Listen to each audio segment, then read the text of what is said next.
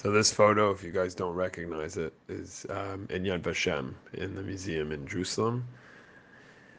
And I was there yesterday with the um, some of the group, and, and um, I just kind of I've, I've seen the picture before and um, stopped at that spot uh, more than one occasion.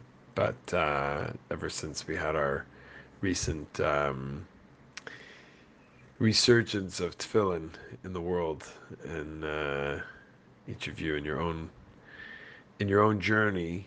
Um, I just had a, a moment of uh, of reflection, um, looking at this.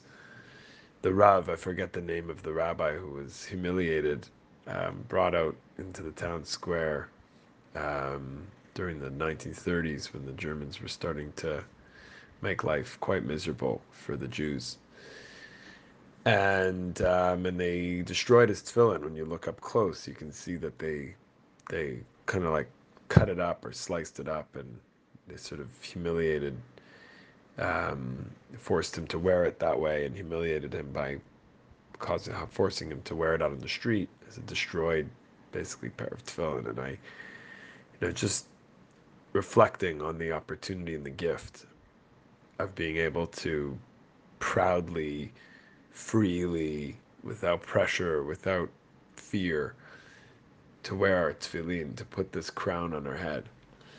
And um, we should never lose our, our appreciation for a minute what it means to be able to do that.